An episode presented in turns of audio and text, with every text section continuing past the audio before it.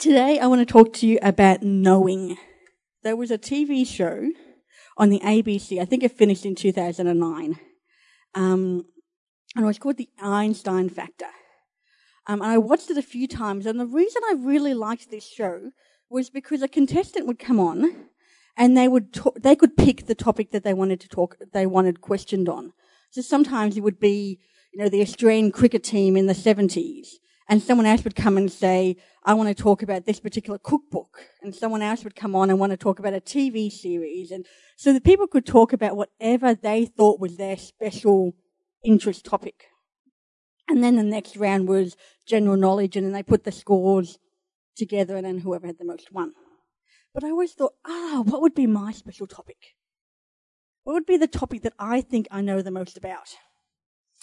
And it changes, of course, but at the moment, my special topic would be Christian romance novels written by Karen Kingsbury. I know that's probably made some of you tune off and lower your respect of me, but that's something that I like to read. I love to read. And so I bought the series that I would choose if I was on the Einstein Factor. Okay, the problem is Karen Kingsbury is very annoying. Do not start reading her unless you want to get a bit annoyed by her, because this is what she does, okay? So this is the very first book in a particular series called Redemption. The problem is there is 5 books in this series, and you think 5 books, that's fine. We can do 5 books. But then at the end of the 5th book, something happens that brings you to another sequels that are new series, but it really is just a continuation of the other one, which brings you to this is the first one in that series. And so there's 5 more in that one. So at the moment, up to 10 books. But then, at the end of these 5 books, something happens that makes you want to read the beginning of this series. Now, this was the first book I actually got, and I read it. And as I started reading it, I'm thinking, I'm missing something here. I'm reading the first chapter, and I'm meant to know these people, but I don't. So I realized this wasn't a standalone series. I had to go back and read the other 10 before I got to this one. And then, do you know how many's in here? 1, 2, 3, 4. Oh, there's only 4 in that one. So up to 14. So, that's a pretty big commitment. And then when you've got to that point, you can't really stop. You've committed yourself to 14 books. That's really where she should have stopped, I think. But, of course, me being gullible, I kept on buying the books and reading them all. So then there's another 1, 2, 3, 4. Other ones that went up to 18. And then it goes into another series of 1, 2, 3, 4. It's up to 22. And then this is the one that ties it all together. Coming home, so it goes back from the beginning and brings all the characters in and tells you what's happening to them. But you don't know, you don't know to read this one until you've read all the rest of them. That's true. So just borrow this one off me. But the thing is, even though I've read 23 books and probably read some of them more than once, but some of them just once, I would remember really well what's in these books. I would be able to tell you the characters' names. I'd be able to tell you what happened. I actually lent these books to Cheryl, and she started reading them and enjoyed them. Cheryl Wilson. She started reading them and enjoyed them, but then, like me, went, "This is just dragging it on. This is just going too far. I think I'm going to stop." And I said to her, "Yeah, you stop. And if you want to know what happens, come and have coffee with me." And I don't drink coffee, but come and have a drink with me, and I can tell you the rest of the story. She's like, "Yep, I might do that, but who has time to do that?" So just forget about them because they're just fictional characters. But what would be your topic of interest? Chris, I know you're a knowledgeable guy. What would be your topic of interest? What would you think? What would you want to be quizzed on? Star Trek and Doctor Who. Oh, they are two different people, yeah? Oh, good. Okay, who else wants to give me their topic? What topic would they want to be quizzed on? Cars. Any kind of cars? Okay, I can't be the quiz master because I know nothing about V8 cars. Anybody else want to tell me what their topic would be? No? I'm sure we all have things that we know, and things that we're really passionate about and that stuff that we know a lot about. But today I actually want to talk about knowing something in particular. And this is something that I'm sure you've all heard of before. I'm sure this is nothing new, but I feel like it's really good, especially near the beginning of the year, to remind ourselves that we need to be people who are knowing God's word. As I said, the fact that we need to know God's word, you're all going, yes, that's fine. Good, let's move on. Cool, I can sit down and we'll just stop. I won't, but I could. The first time that I realized that I didn't know God's word as much as I thought I did had to do with this. This is the nativity scene. That's my mum and dad's nativity scene. I think it is a pretty great nativity scene. I love this nativity scene. So much so that I've told my mum and dad and my sister and my two brothers that when mum and dad can't put this nativity scene up anymore, it's going to me. I don't know if that's been agreed upon. I just think if I say it enough times, it might happen. And now you guys have all witnessed it, so if there's any disputes, I can just ask you and you can all say, yes, it's Tanya's. Must be. But this nativity scene is an ongoing joke in my family because of the three wise men. When I was in year 8, it was the first time I think I actually read the Christmas story for myself. And I remember reading it and coming away and going to my mum and dad, the wise men were not there on the night that Jesus was born. And I couldn't believe that I missed that. I'd heard the Christmas story my whole life, every single Christmas, and I did not realize that the wise men, who knows if there was even 3 of them, another new revelation, but the wise men actually probably came anywhere to like 2 years later. They were in a house. But I didn't know this, and I was thinking, wow, how many other things do I think I know about the Bible, but I actually don't? And there's been many other times in my life where that's been the case, where I think I know something, and then I read it for myself, and I'm like, oh, that's the way it really is. But this was the first time when it came to the Christmas story. I want to look at a Psalm 119. But if those of you who know a Psalm 119, take a deep breath. We're only looking at 8 verses. Psalm 119 is the biggest chapter in the Bible. So we're just going to look at Psalm 119, verses 9 to 16. And this is what it says. How can a young person stay on the path of purity? By living according to your word. I seek you with all my heart. Do not let me stray from your commands. I have hidden your word in my heart that I might not sin against you. Praise be to you, Lord. Teach me your degrees. With my lips I recount all the laws that have come from your mouth. I rejoice in following your statutes as one rejoices in great riches. I meditate on your precepts and consider your ways. I delight in your decrees. I do not neglect your word. I want us just to take these 8 verses, verse by verse, and just have a look at them and just be reminded this is the attitude that we should really have when it comes to the Word of God. So the first one, how can a young person stay on the path of purity? Now, for those of us who do not consider ourselves young, really, you could put this verse and say, how can a person live a life that's pleasing to God? That's really how you could look at this verse. And it's a really simple answer. By living according to your Word. Really straightforward. You want to live a life that's pleasing to God? Follow his word. But the psalmist then goes on and talks about how we can actually live according to his word. In verse 10, it says, I seek you with all my heart. I really hate those little words, like all. I don't like those little words, like all, because that's where I get tripped up. I seek you, I can do that. But with all my heart. That's when we really need to stop and say, am I really seeking God with all that I have? Or am I getting distracted? Am I doing it half-heartedly? Am I only doing it when I need to? We're really seeking God with all our heart. Do not let me stray from your commands.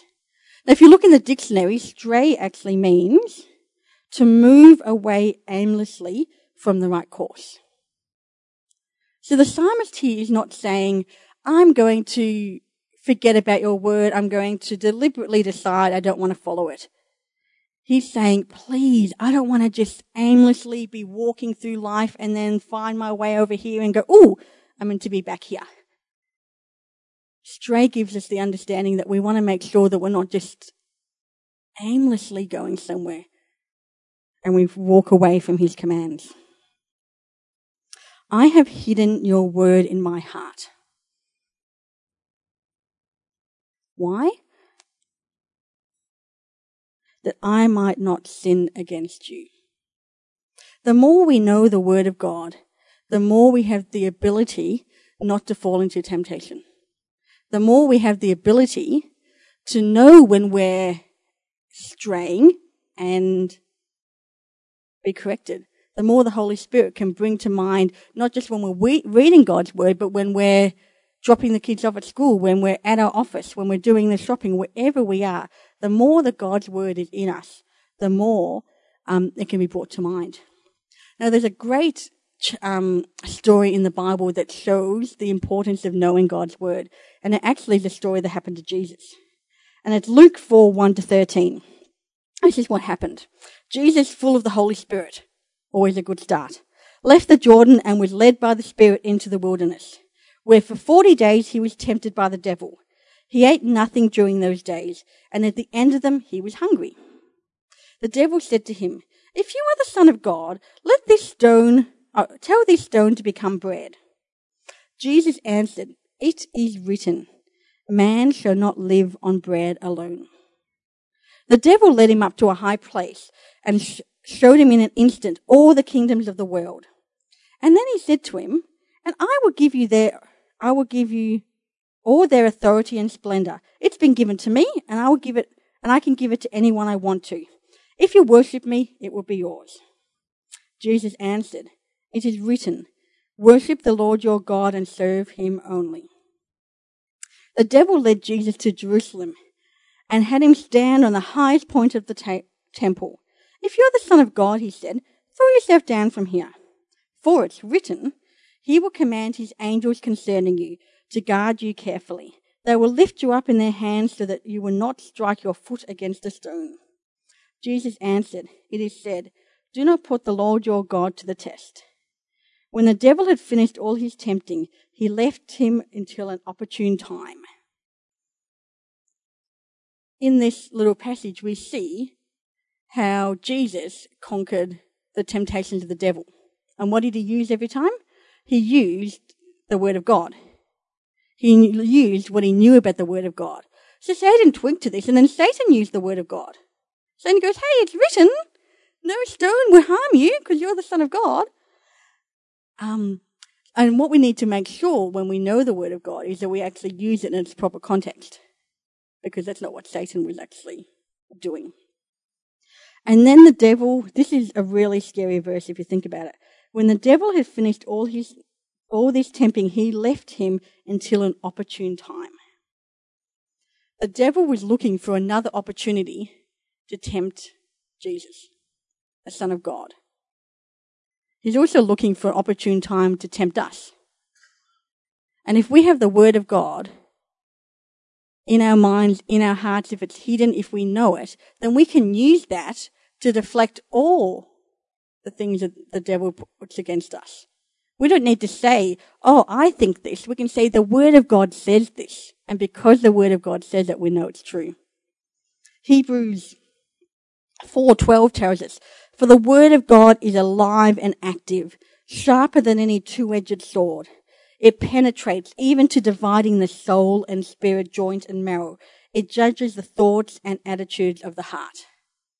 That's how powerful the Word of God is. And when we know it, when we use it, then we become much more stable in the faith that we have. We become much more ready to defend ourselves against attacks of the devil. So when Satan comes and says, "You're not good, you're hopeless, you can't do anything," I can do all things through Christ who gives me strength. And that's not, "Oh no, I don't think I'm that bad, I think I'm pretty good." We don't need to worry about what we think. We can use what God thinks against the devil, and he has no answer to it because it's truth. And when we know the truth and we use the truth, then we can walk in the freedom that God has for us, because we're actually using the truth of God's word, not just it sounds good to me or what our thinking is. Let's go back to Psalm 119. It continues on in verse 12. Praise be to you, Lord. Teach me your decrees. With my lips I recount all the laws that come from your mouth. Verse 14. I rejoice in following your statutes, as one rejoices in great riches. I meditate on your precepts and consider your ways. I delight in your decrees. I will not neglect your word. I rejoice in following your statutes. I meditate on your precepts. I delight in your decrees. Sometimes when it comes to even knowing the word of God, let alone following the Lord of God, we don't actually delight in doing it. We do it because we probably should. We do it because we know that it's a good idea, and so we try our best. But in our Activate group this past year, we actually studied First John. And there was this interesting verse that came up in First John that all of us went, oh, ew, that's a bit weird, and this is what it says.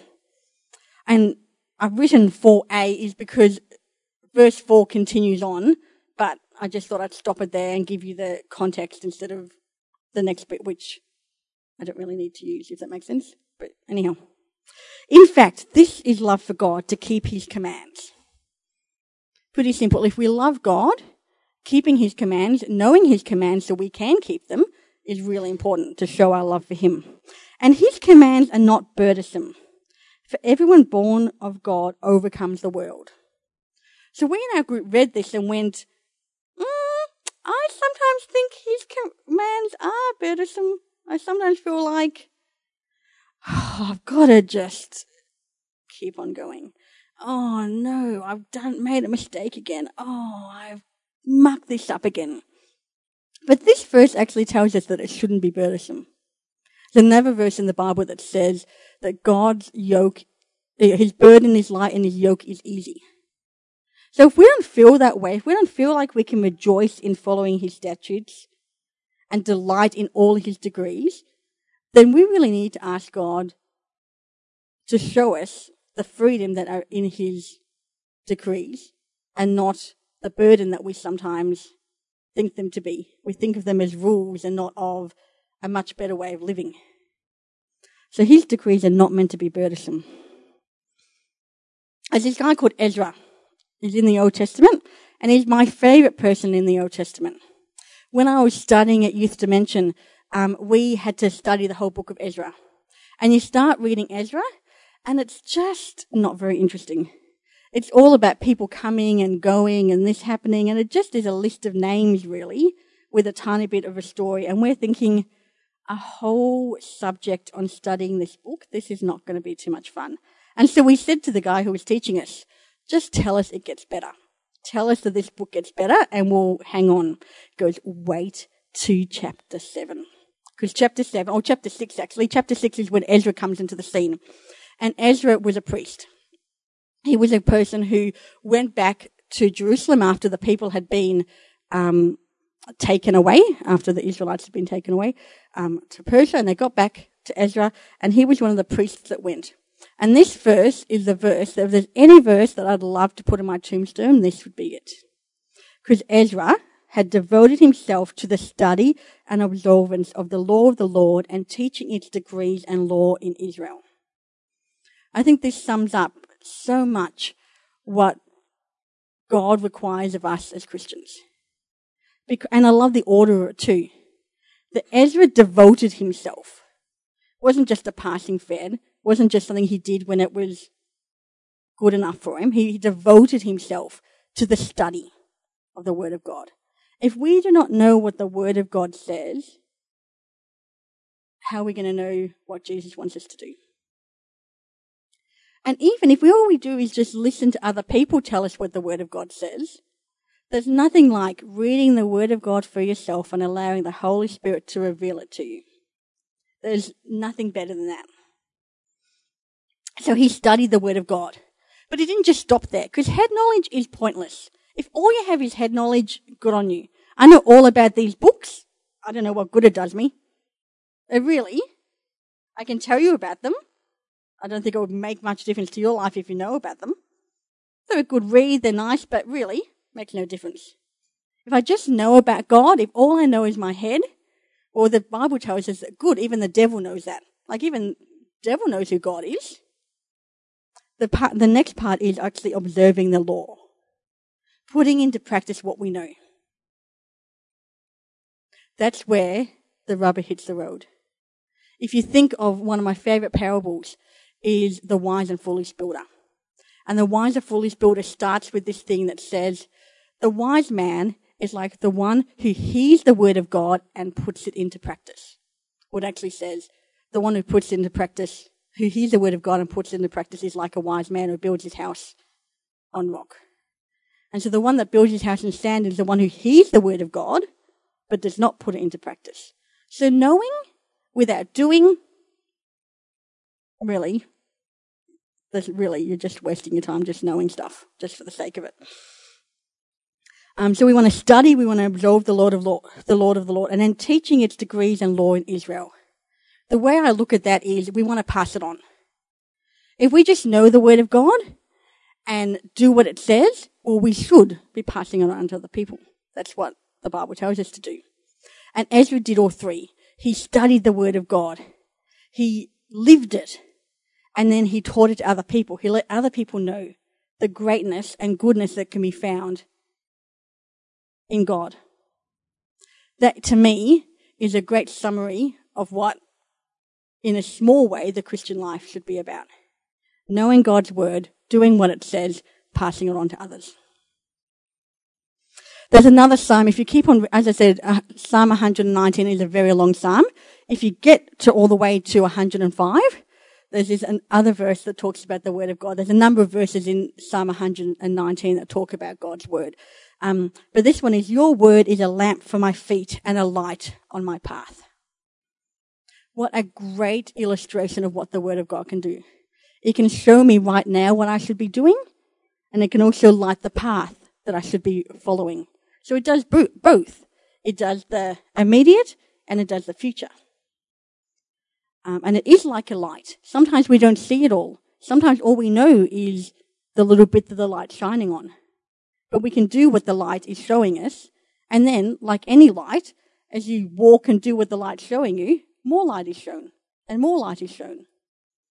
So the thing is, because the Bible is a pretty big book, we can sometimes go, it's just too big. It's just too much. Where do I start? What do I do? And there's so much in it. Maybe it's just easier just to put it back and just know it's there, then start it and get stuck.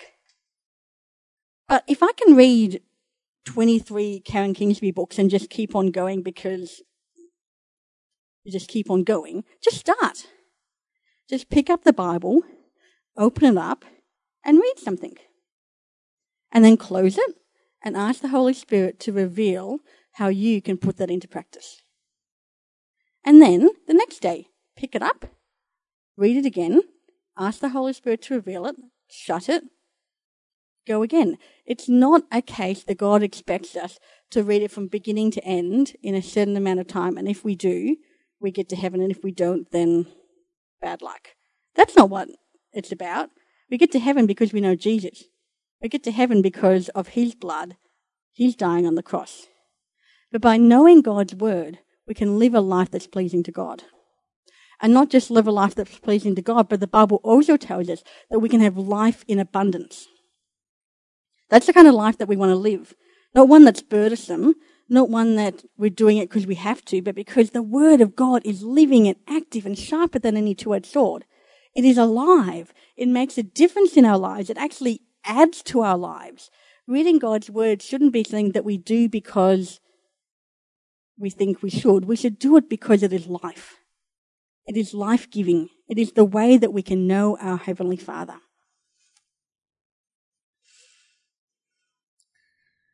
Going back to the last three verses. I rejoice in following your statutes as one rejoices in great riches. I meditate on your precepts and consider your ways. I delight in your decrees. I do not neglect your word. I want us just to look at these three verses for a minute. And I want you just to have a think to yourself. Which of these three verses do I need the Holy Spirit to help me with? Is it the fact that I need to follow what I know God's word's saying a bit more? Or it might be that you follow it, but you do it begrudgingly and you need the rejoicing part of the verse. It may be that you need to meditate on God's word. You need to actually look into it. You need to spend some time knowing it and studying it. Maybe it's the fact that you really have just neglected God's word. It's something that you yourself haven't really looked in for yourself for very long, that you just rely on what other people tell you to grow in your faith. To really know the living God, we need to read his word. And we need to read it for ourselves and not just rely on other people. Other people are great for giving us insight and great for giving us help in understanding it. But the word of God is living and active in your life. And the Holy Spirit is there to reveal what God wants to say to you, as well as to others. So why don't we just spend a few minutes, and why don't we just pick one of those three verses and ask God to help you to either rejoice in following his statutes, or to help you to meditate on his precepts, or help you to not neglect his word but to delight in it. Why don't we do that for a second?